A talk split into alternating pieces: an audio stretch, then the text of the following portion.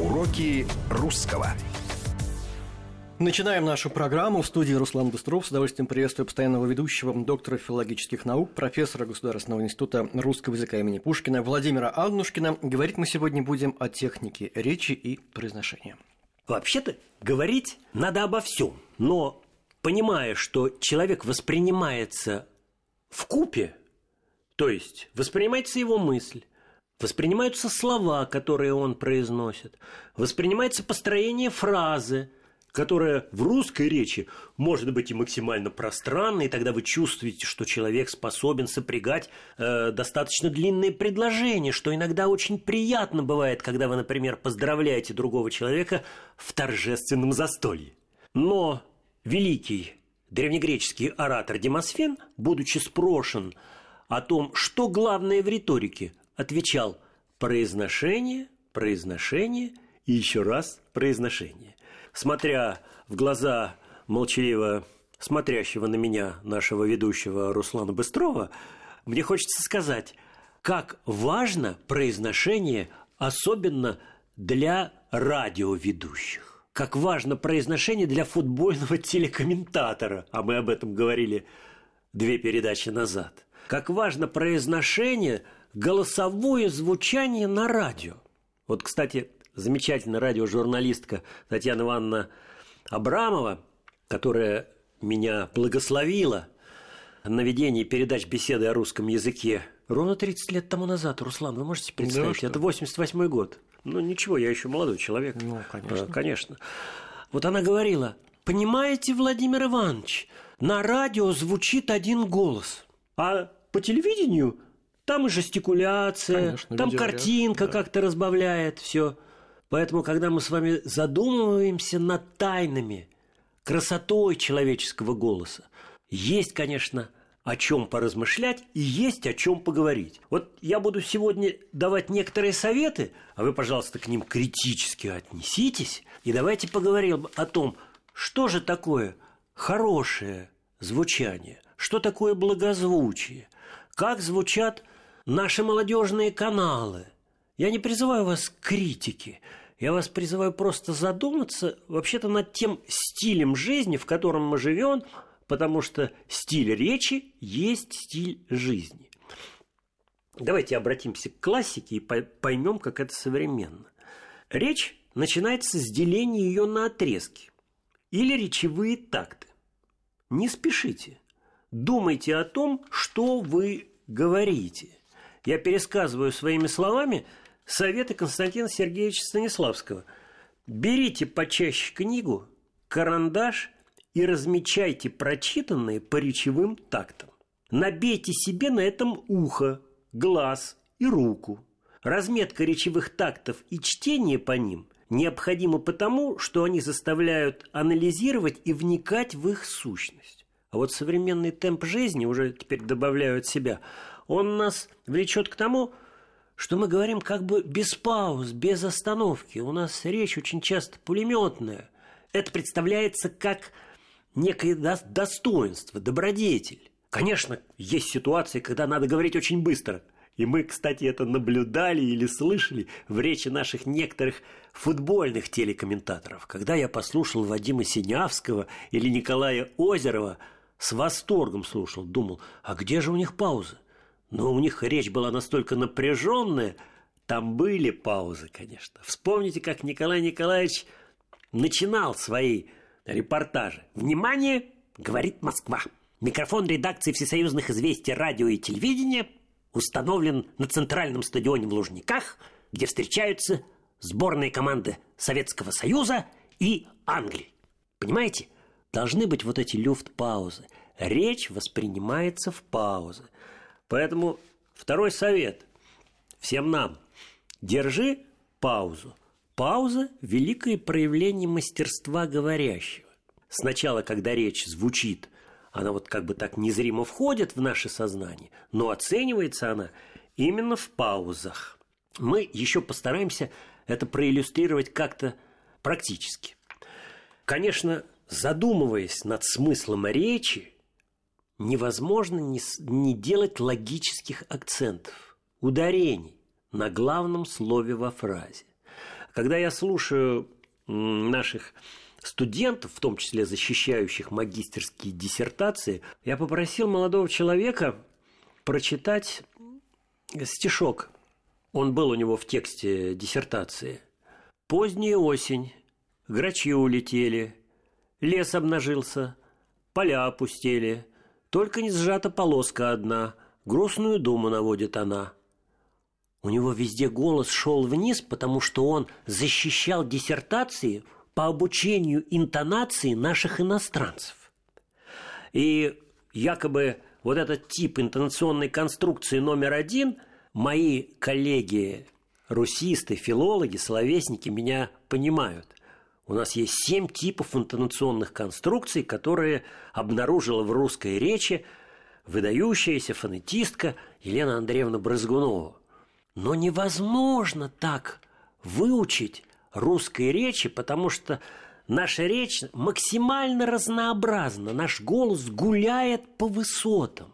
Поздняя осень, грачи улетели. Сначала я говорю о том, кто является темой моей речи, о том, а потом, что я хочу о них сказать.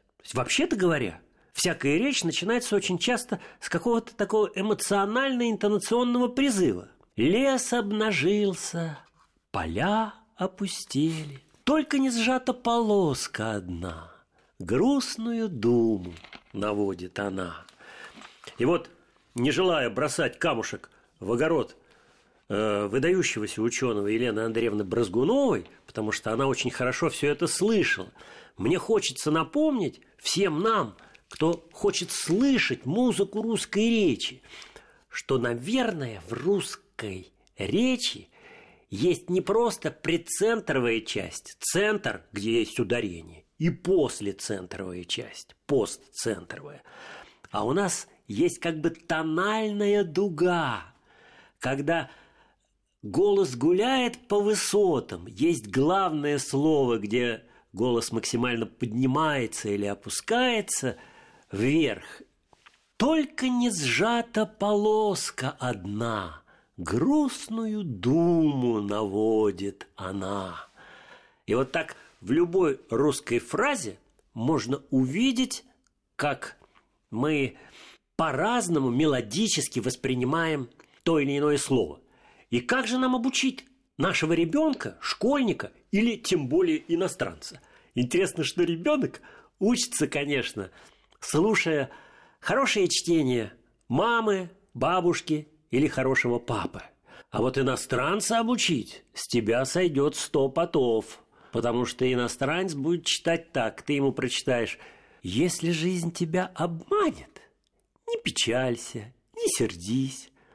А немец тебе прочитает «Если жизнь тебя обманет, не печалься, не сердись», потому что иностранец не слышит этой гениальной разницы между максимально высокой русской интонацией и низкой русской интонацией. Ну вот я уже перешел к другим как бы нашим проблемам, то есть проблеме интонационного мелодического рисунка нашей речи. Тот, кому судьба послала хороших чтецов родителей или хорошую учительницу, которая обучала выразительному чтению, это искусство, к сожалению, в нашей школе слегка потерялось. Но я-то хорошо помню, как нас учили. Зима. Крестьянин, торжествуя, на дровнях обновляет путь. У меня очень много примеров в моей душе, и, наверное, я каждый месяц в сердце моем меняются стихи, которые я читаю с большим удовольствием и трепетом. Вот интересно, какие стихи в вашей памяти сейчас? Какие тексты? А ведь очень важно, чем заполнены наши, те, наше сердце. Причем я не призываю вас к какой-то искусственной декламации. Более того, вот одним из моих любимых чтецов является э, Арсений Александрович Тарковский. Он настолько глубокомысленно и выразительно, и философически писал, что эмоциональная нагруженность его стихов не требовала какой-то искусственной декламации. Вся Россия голодала, чуть жила на холоду. Стулья, шапки, одеяло на пшено и соль меняла в девятнадцатом году. Мать согнулась, постарела, посидела в сорок лет, и на худенькое тело рвань по-нищенски надела. Ляжет спать, я то и дело, дышит мама или нет. Вот видите, стихи читаются предельно просто. Но картошки гниловатой нам соседка принесла и сказала, как богато жили нищие когда-то. Бог Россию виноватой счел за Гришкины дела. Вечер был, сказала ешьте, испекла лепешки мать. Муза в розовой одежде, не встречавшаяся прежде, вдруг предстала мне в надежде не давать ночами спать. Первое стихотворение сочинял я как в бреду. Из картошки в воскресенье мама испекла печенье. Так познал я вдохновение в девятнадцатом году. Вот мне хочется сказать, что простоту, а где просто там ангелов соста, надо, конечно, гармонически сочетать с какими-то музыкально-мелодическими ходами. И вот что еще важно, на чем основывается хорошая речь и произношение? Конечно, основывается на дыхании. А вот дыхание нашей речи, оно как бы развивается. И, безусловно, существуют, возможно, специальные упражнения. Я их делаю со своими, со своими студентами и учениками, останавливая тоже, кстати, свой темперамент. И в театральных школах, на ораторских тренингах это делается с чтением звуков. Мны, мне, мна, мно, мну, кпты, кпте, кпта, кпто, кпту. А иногда и более сложные звуки бвгды, бвгде, бвгда, бвгдо, бвгду. Надо же произнести все это на одном дыхании. В чтении скороговорок вот, возможно, вам покажется этот разговор несерьезным. Но поверьте, что это подобно спорту. Вот как вы развиваете руки, ноги, плечевой пояс в спортивной тренировке в фитнес-центрах, точно так же требуется развить свой артикуляционный аппарат, мышцы губ, языка, чтобы он там в рте поворачивался. В рте говорили в XVIII веке. И тогда вам легко будет читать самые сложные тексты, выступать публично. И вот у меня есть стихи, например, для мальчиков и для девочек. Давайте-ка я их вам прочитаю. Стихотворение для мальчиков. Послушайте, я его буду читать на одном дыхании. Швед, русский, колет, рубит, режет, бой барабанный, клики, скрежет. Ты увлечен чтением твоего стиха. Сделал паузу, дыхание само вошло в тебя. Гром пушек, топот, ржанье, стон и смерти ад со всех сторон. А для девочек такое, если успеем, то дочитаем. Давайте. Со скакалкой я скачу, научиться я хочу. Так владеть дыханием, чтобы звук держать оно могло бы. Глубоко, ритмично было, и меня не подводило. Я скачу без передышки и не чувствую одышки. Вот немножко задыхался. Но это же для девочек. Но поэтому, это же для девочек. Это поэтому исключительно. Итак, пауза. Небольшая пауза, и через несколько минут продолжим разговор с доктором филологических наук, профессором Государственного института русского языка имени Пушкина Владимиром Аннушкиным. Уроки русского. Уроки русского.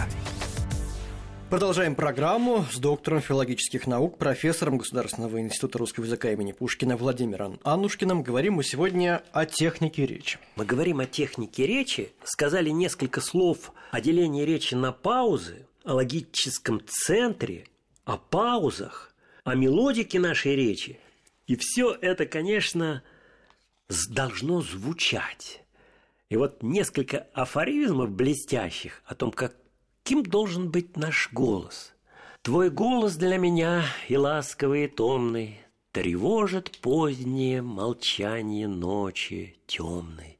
Вы помните, как Пушкин пишет о голосе своей возлюбленной? И также у нас, наверное, вспоминаются хорошие голоса.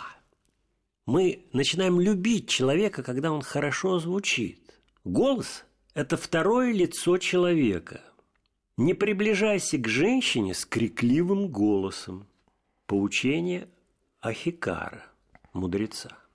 Чем выше голос, тем ниже интеллект.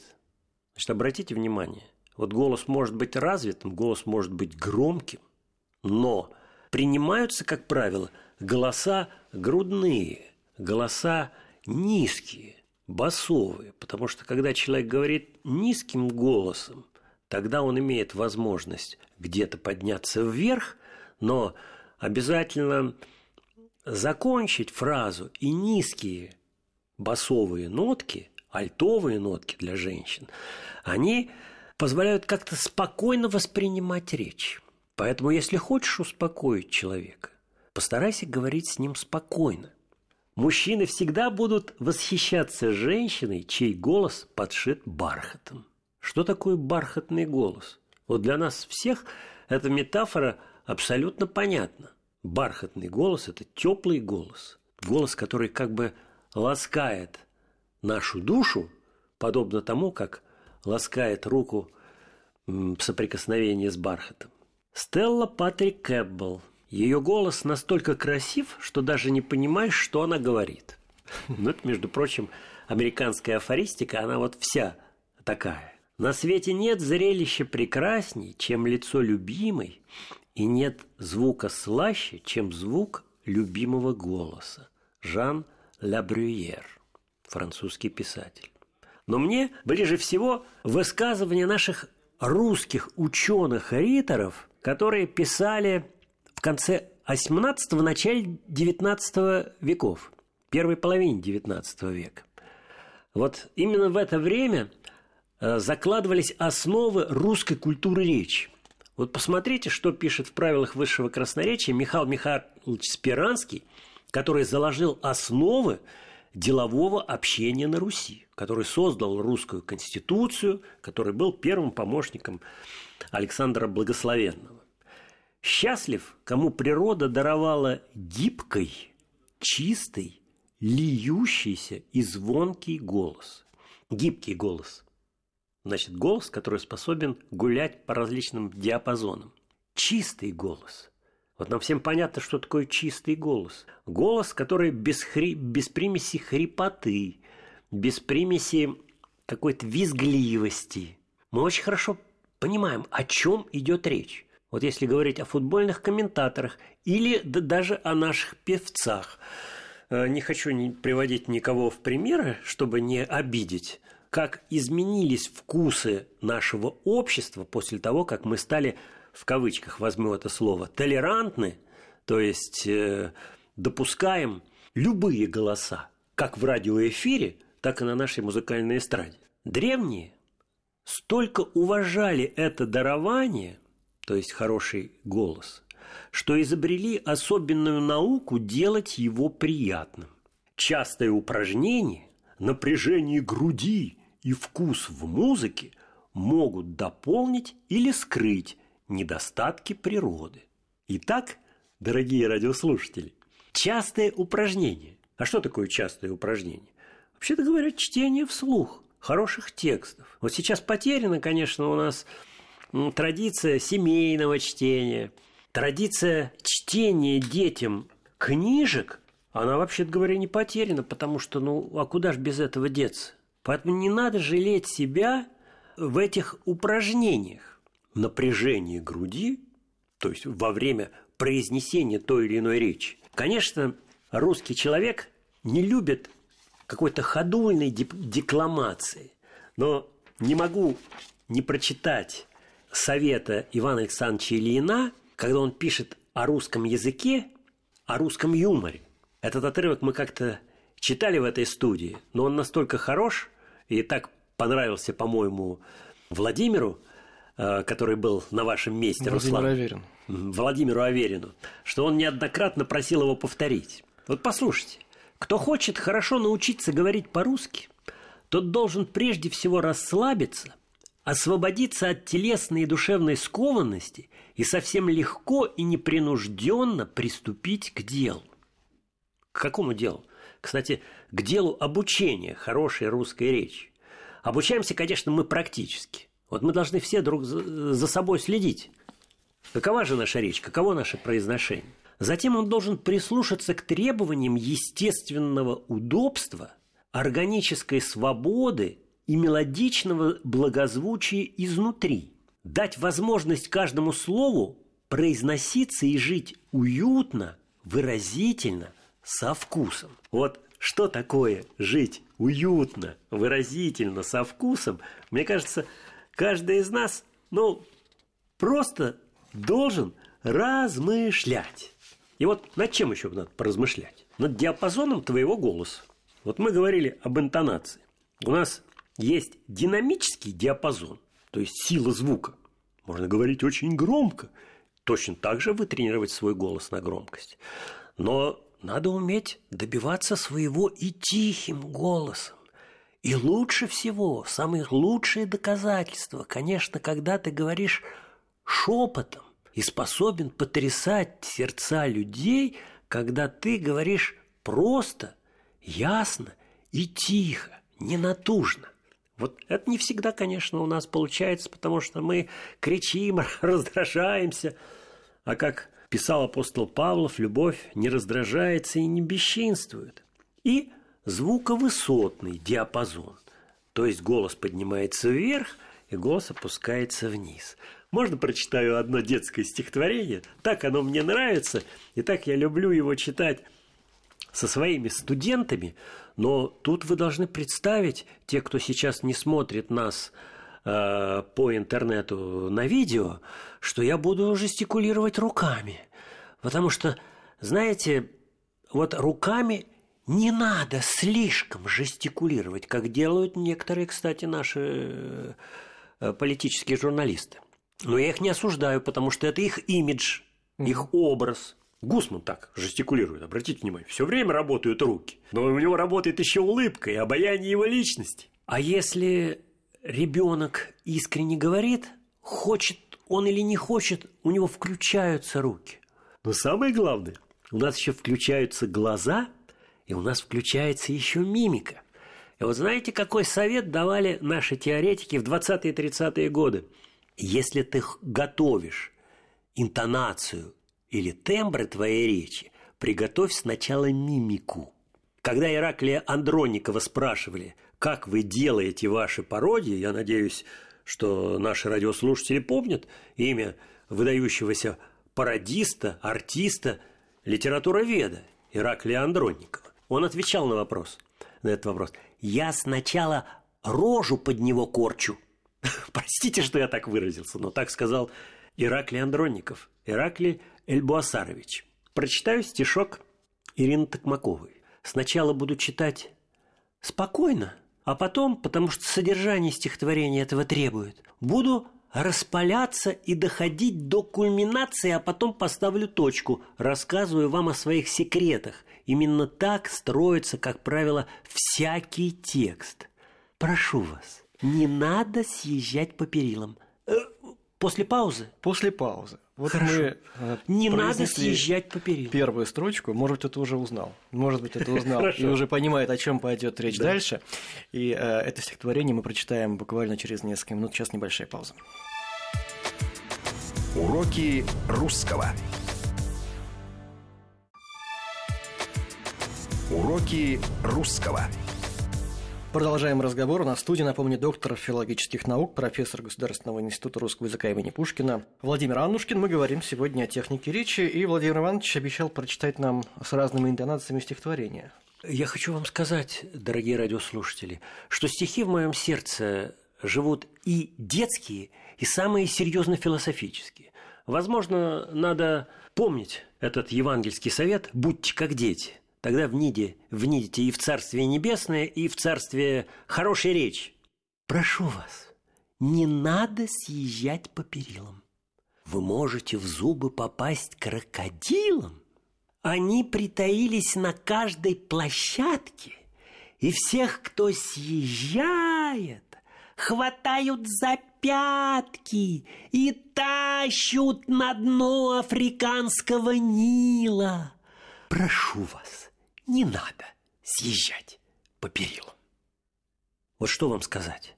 Вы почувствовали мою заинтересованность, почувствовали мои советы о том, что не надо ни мальчишкам, ни взрослым радиоведущим съезжать по перилам в нашем здании. Там крокодилы внизу находятся. Я дошел до кульминации. Вы слышали, как я расставлял логические паузы? Вы можете в зубы попасть крокодилом?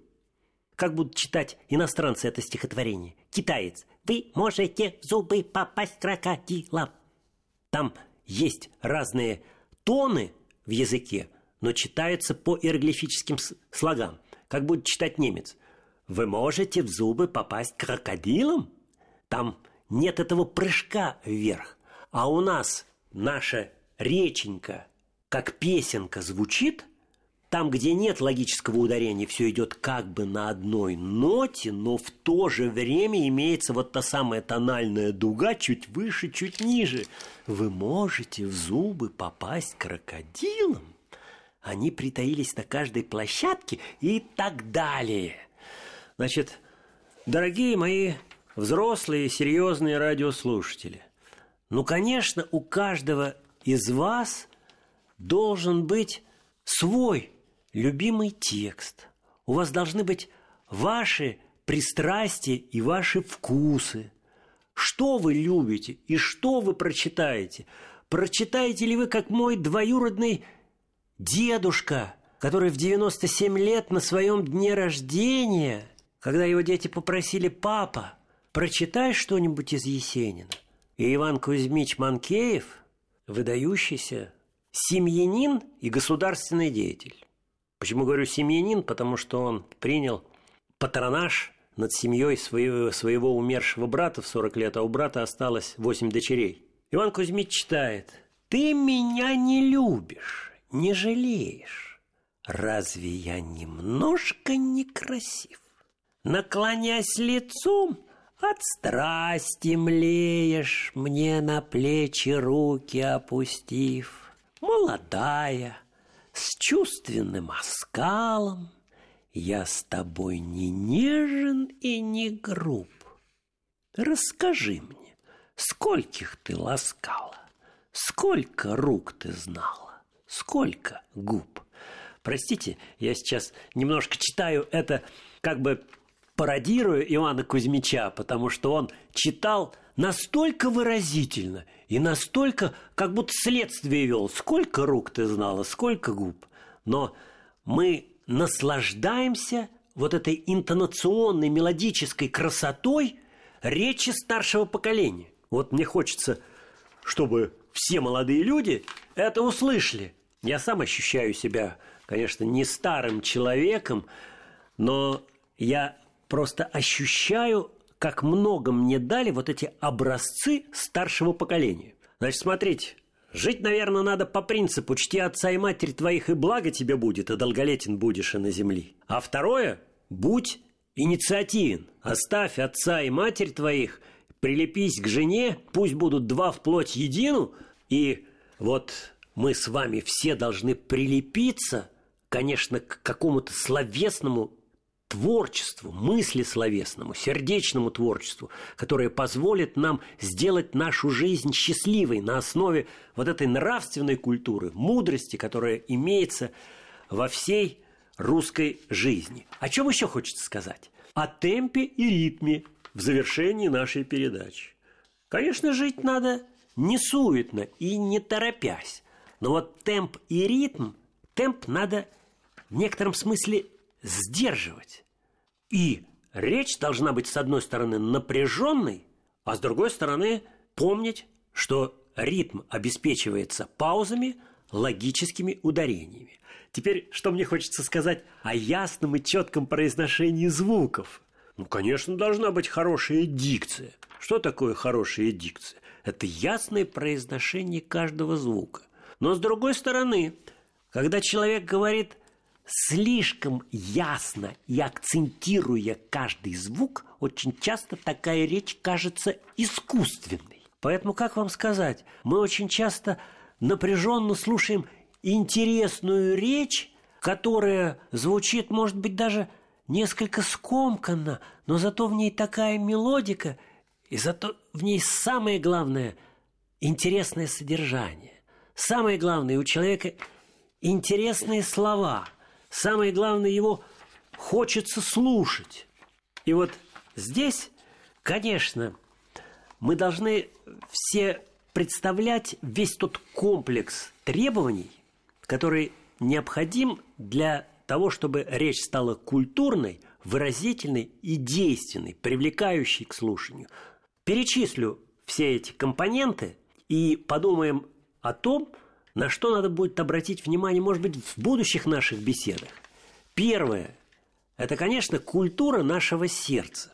В каком состоянии ваше сердце? Если сердце ваше воодушевлено, тогда все в порядке, к вам придет мысль. Мысль, конечно, добивая, достигается, рождается тогда, когда человек размышляет над содержанием своей речи, когда он учится, постигает знания. Мысль, культуру мысли надо выразить, выразить в культуре слова.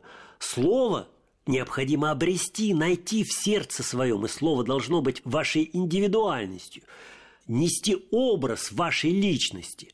Слова должно соединить с другими словами. Это уже как бы культура – синтаксиса, культура соединения слов. Все это выражаем в нашем звучании, а звучание вот все, весь комплекс, о котором мы говорили, и о тактах, и о мелодике речи, и о звуках, и о темпе и ритме, и, конечно, существует еще тембр голоса, мы говорили о чистоте голоса, и все это воплощается в образе человека, потому что существует еще и невербальная коммуникация.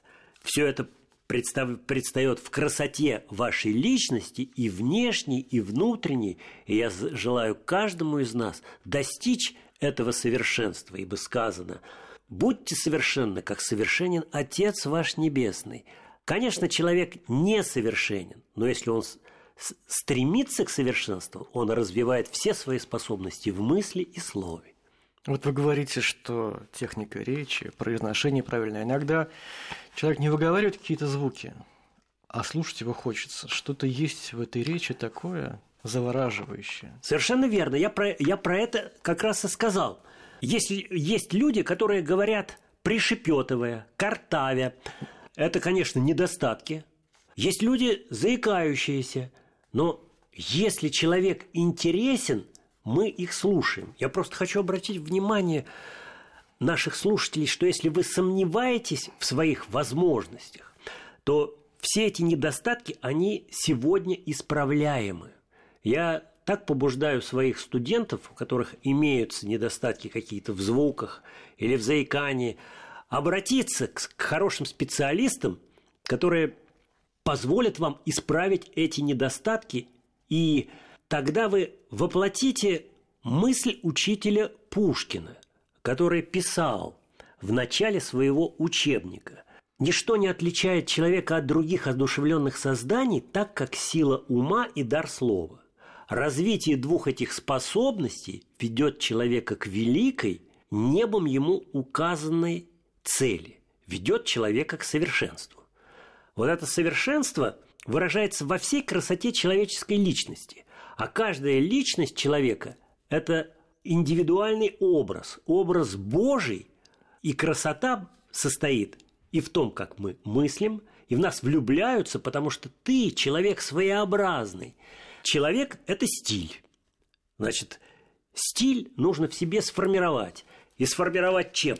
И работой над собой, и тренировкой, и чтением хорошей литературы, и слушанием хороших радиопередач. Хороших радиопередач. Мы не смеем Спасибо. утверждать с Русланом, что наша передача абсолютно но мы... получилась. Нет, нет, мы ни на что не намекаем. Абсолютно. Ни на что не намекаем, но действительно слушание образцовой речи – это один из методов постижения и совершенствования собственной речи. Доктор филологических наук, профессор Государственного института русского языка имени Пушкина Владимир Аннушкин. Спасибо большое. Спасибо.